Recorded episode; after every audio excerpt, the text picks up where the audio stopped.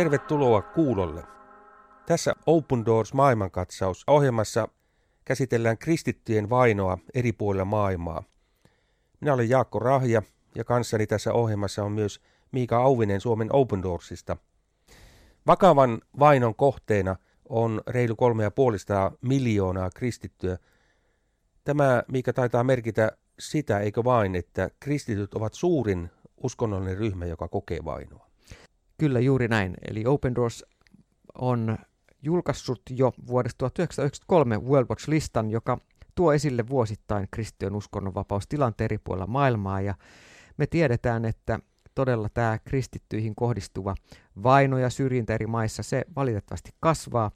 Ja kristityt on äärimmäisen ahtaalla monissa ää, maailman valtioissa. Sen takia Open Doors tekee kristillisenä järjestönä työtä ja palvelee näitä vainotuimpia kristittyjä nykyisin jo 70 kohdemaassa ympäri maailmaa. Tässä ohjelmasarjassa meidän tarkoituksemme on erityisesti taustottaa maa kerrallaan kaikkein näitä pahimpia maita. Joo. Ja me olemme sopineet, että tänään menemme Afrikkaan ja puhumme erityisesti Eritreasta, joka tässä uusimmassa vainoraportissa on peräti sijalla neljä heti Pohjois-Korean Somalian ja Jemenin jälkeen. Eli menemme Eritreaan. Se sijaitsee siellä itäisessä Afrikassa Punaisen meren rannalla. Naapurimaita taitaa olla Etiopia ja Sudan. Ja jos oikein olen muistavina, niin maassa on noin neljä miljoonaa asukasta. Mm. Islam, islam on pääuskontona. Onko sinulla arviota siitä, että kuinka paljon tuosta neljästä miljoonasta on kristittyjä? Joo. Noin 1,7 miljoonaa Eritrean 3,7 miljoonasta ihmistä on kristittyjä, eli heitä, heitä kuitenkin on suhteessa äh, enemmän kuin vaikka, vaikka nyt Pohjois-Koreassa, Somaliassa ja Jemenissä. Mutta Eritrea on kristityn kannalta erittäin vaikea maa, niin kuten sanoin, siellä neljä tässä mm. vainoraportissa. Millaista on se vaino, jota kristityt joutuvat kokemaan? Joo, World Watch List on monta vuotta pitänyt ö, Eritrean tilannetta hyvin vaikeana kristittyjen kannalta. Eritrea on virallisesti tunnustanut 20 vuoden aikana vain kolme virallista kristillistä kirkokuntaa, eli siis ortodoksisen, katolisen ja luterilaisen kirkon. Näiden toimintaa kuitenkin valtio seuraa tarkasti ja vuosien varrella hallituksen turvallisuusjoukot on tehnyt satoja kotietsintöjä saadakseen kiinni ää, muita kristittyjä. Toki näihinkin kirkkokuntiin kohdistuu monenlaista painetta. Ja tälläkin hetkellä Eritrean vankiloissa uskotaan olevan lähes tuhat kristittyjä, jotka on vangittu ilman mitään virallista syytettä ja määräämättömäksi ajaksi. Eli siellä viruu paljon ihmisiä, jotka on täysin tietämättömiä heidän tulevaisuudestaan ja ainoa tieto on, että heidät on pidätetty sen takia, että he on kristittyjä. Jotkut tällaisten rekisteröitymättömien tai viralliseksi kirkokunnaksi tunnustamattomien seurakuntien johtajat on ollut vangettuna jo yli kymmenen vuotta aivan järkyttävissä epäinhimillisissä oloissa. Muun muassa heitä suljetaan kontteihin, siis tämmöisiin mm. laivakontteihin, mitä me nähdään lähinnä satamissa. Pakko, pakko kysyä, miksi mm. kristittyjä mm. pannaan vankiloihin? No, viranomaiset Eritreassa suhtautuu kielteisesti kaikkiin kristittyihin, etenkin sellaisiin, jotka jollain tavalla tuovat tätä hengellisyyttä esille ja kannustavat aktiivisesti myöskin naapureita ja ihmisiä Eritreassa vakoilemaan ja ilmiantamaan toisiaan. Ja ne, jotka on kääntynyt kristyksi erityisesti muslimitaustasta, tai jotka jättää Eritrean ortodoksikirkon, jolla on jonkinlainen suojattu asema kuitenkin maassa, niin nämä kohtaa erityisen vakavaa painostusta. Kristittyjä miehiä, naisia, jopa 14-vuotiaita lapsia määrätään Eritreassa asepalvelukseen, jolla ei ole minkäänlaista aikarajaa ja Eritrea ei hyväksy mitään oman tunnon syitä sitten kieltäytyä asepalveluksessa. Ja itse asiassa kristityt vangit vapautetaan lainausmerkeissä usein asepalvelukseen kotiin pääsemisen sijaan, eli heidät sitten vaikeisiin olosuhteisiin sinne armeijan riveihin laitetaan.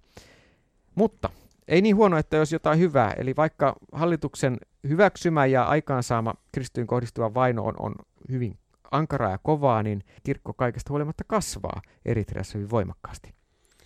Havaitsin tuossa, että, että Eritrea on tässä Open Doorsin vainoraportti listalla ollut, voi sanoa aina, mm. ainakin nyt lähihistoriassa, kymmenen pahimman maan joukossa. Ja nyt se, mikä kiinnitti huomiota, nyt noussut sitten sijalle peräti neljä. Onko tässä, mikä on se vainotilanne muutos, joka esimerkiksi viimeisen vuoden aikana on ollut siellä vallalla? Mm. No mä voin kohta vähän valottaa niitä ihan esimerkkejä, mitä kaikkea maassa tapahtuu. Se antaa vähän ymmärrystä, että mikä se kristittyjen tilanne on, mutta kristittyjen kohdistuva väkivalta on lisääntynyt jonkin verran, jos katsotaan verrataan vuoden 2022 World Watch-listaa ja vuoden 2023 World Watch-listaa. Kun YK on asettamat pakotteet poistettiin vuonna 2018 ja Eritrea palasi silloin takaisin osaksi kansainvälistä yhteisöä, niin kristittyjä eikä muunkaan oikeastaan Eritrean väestön tilanne kuitenkaan valitettavasti parantunut merkittävästi. Ja nyt kuten aikaisimpinakin vuosina hallituksen turvallisuusjoukot on tehnyt monia ratsioita, eli satoja kristittyjä on viety nyt kuluneen vuoden aikanakin, on viety tutkintavankeuteen. Ja vapautetut pääsee usein vapaaksi vain tilapäisesti, esimerkiksi armeijaan, kuten tuossa totesin aiemmin, tai sitten vapautuksia järjestetään pelkästään hyvien kansainvälisten lehtiuutisten luomiseksi, eli tietyissä tilanteissa käytetään mm. tätä poliittisena vipuvartena.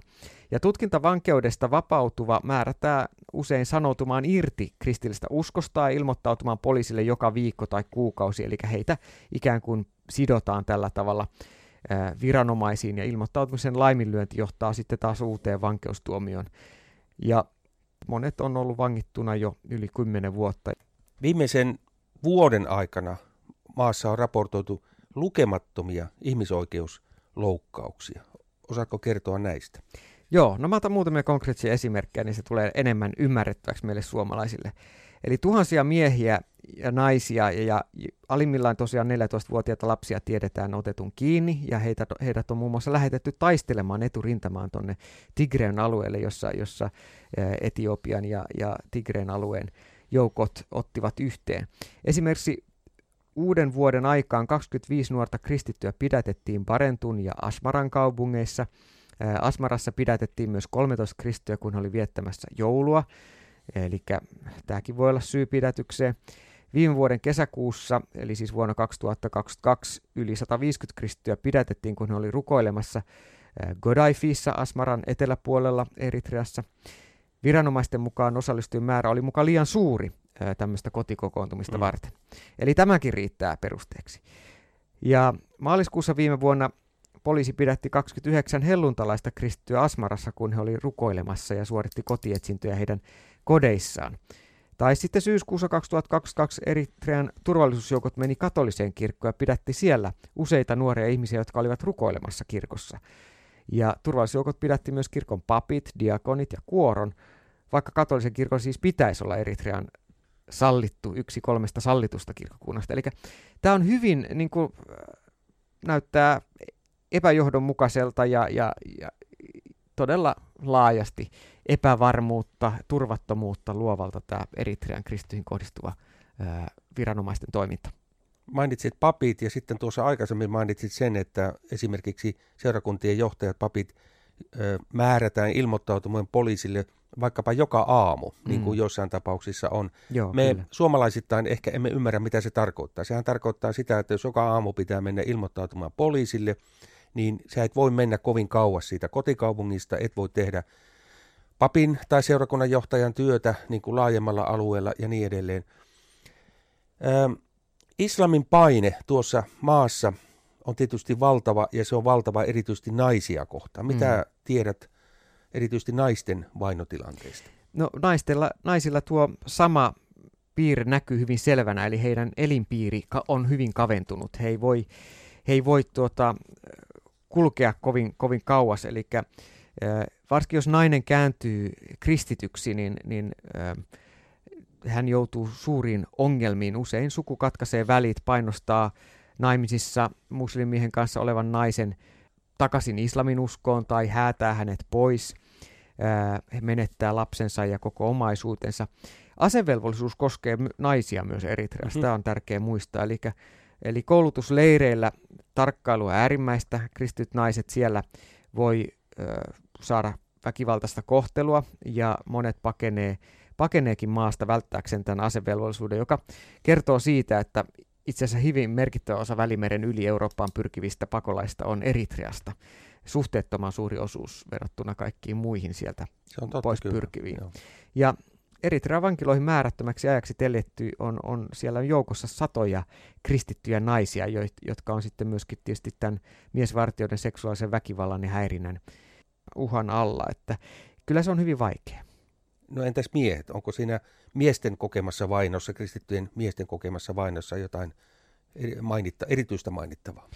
No sanotaan, että pääosin pastorit on, on miehiä ja he usein joutuu näihin pitkiin vankeustuomioihin ja, ja heitä on, on todella sadoittain suljettu tämmöisiin merikontteihin, ää, maakuoppiin ja täysin epäinhimillisiin olosuhteisiin. Mä tapasin itse erään pastori, joka oli ollut vankeudessa pitkään. Hän, hän ää, on pysyvästi traumatisoitunut näistä, näistä hänelle tehdyistä väkivallan teoista ja siitä ää, klastrofobisista tiloista, johon hänet oli suljettu pieniin, ää, pieniin tota, ahtaisiin tiloihin. Jos ää, mies Eritreassa viedään kristityltä perheeltä, niin hän, hänen käytännössä perhe jää puille paljaille ilman miestä. Perhe on, elää köyhyydessä ja se tuo myös perheen lapsille valtavat ongelmat, koska siellä on pula sitten jo ruuasta ja kaikesta muusta. Eli miehiin kohdistuu paljon fyysistä väkivaltaa ja tämä asevelvollisuus on, on tietysti asia, jota, jota, jota moni eritrealainen, etenkin kristitty mies pelkää. Jos mies on pois perheensä keskuudesta, koko perhe kärsii. Kyllä, näin on. Tähän lopuksi vielä, miten Open Doors yhteistyökumppaneineen kykenee tuollaisessa maassa auttamaan vainottuja kristittyjä? Hmm. Open Doors toimii paikallisten seurakuntien ja seurakuntakumppanien kautta ja tarjoaa muun muassa toimeentulohankkeita, joissa esimerkiksi äsken kuultiin näistä perheistä, josta, mm. josta se pääelättäjä puuttuu, niin, äh, niin että perheen äh, vaimo ja äiti pystyy elättämään lapset. Sitten meillä on seurakuntien johtajille tuke, heitä tukevaa toimintaa, opetuslapseus, ö, opetusta ja vainoasta selviytymiseen tähtäävää kouluttamista. Eräs ö, eritrealainen ö, seurakunnanjohtaja totesi, totesi hyvin näin, että Open Doorsin veljet ovat huolehtineet meistä enemmän kuin ketkään muut. He antoivat vankeusaikanamme meille aineellista apua monin eri tavoin, vaikka eivät ole verisukulaisiamme. Myös vapautumiseni jälkeen olen saanut heiltä tukea. He ovat olleet Jumalan käsi minun elämässäni, enkä voi siksi kiittää heitä kylliksi. Tämä kiitos siis kuuluu sinullekin, hyvä kuulija, joka olet ollut tukemassa Open Doorsin työtä. Kiitos, kiitos siitä, että valotat tätä tilannetta Eritreassa. Se on meille äärimmäisen tärkeää ymmärtää ja tietää, mitä tämänkaltaisissa maissa tapahtuu. Niin, tämä on tämänkertainen Open Doors maailmankatsaus. Kanssani on ollut siis Miika Auvinen Suomen Open Doorsista. Minä olen Jaakko Rahja, tämän ohjelmasarjan juontaja. Kiitos sinulle, että olit kanssamme.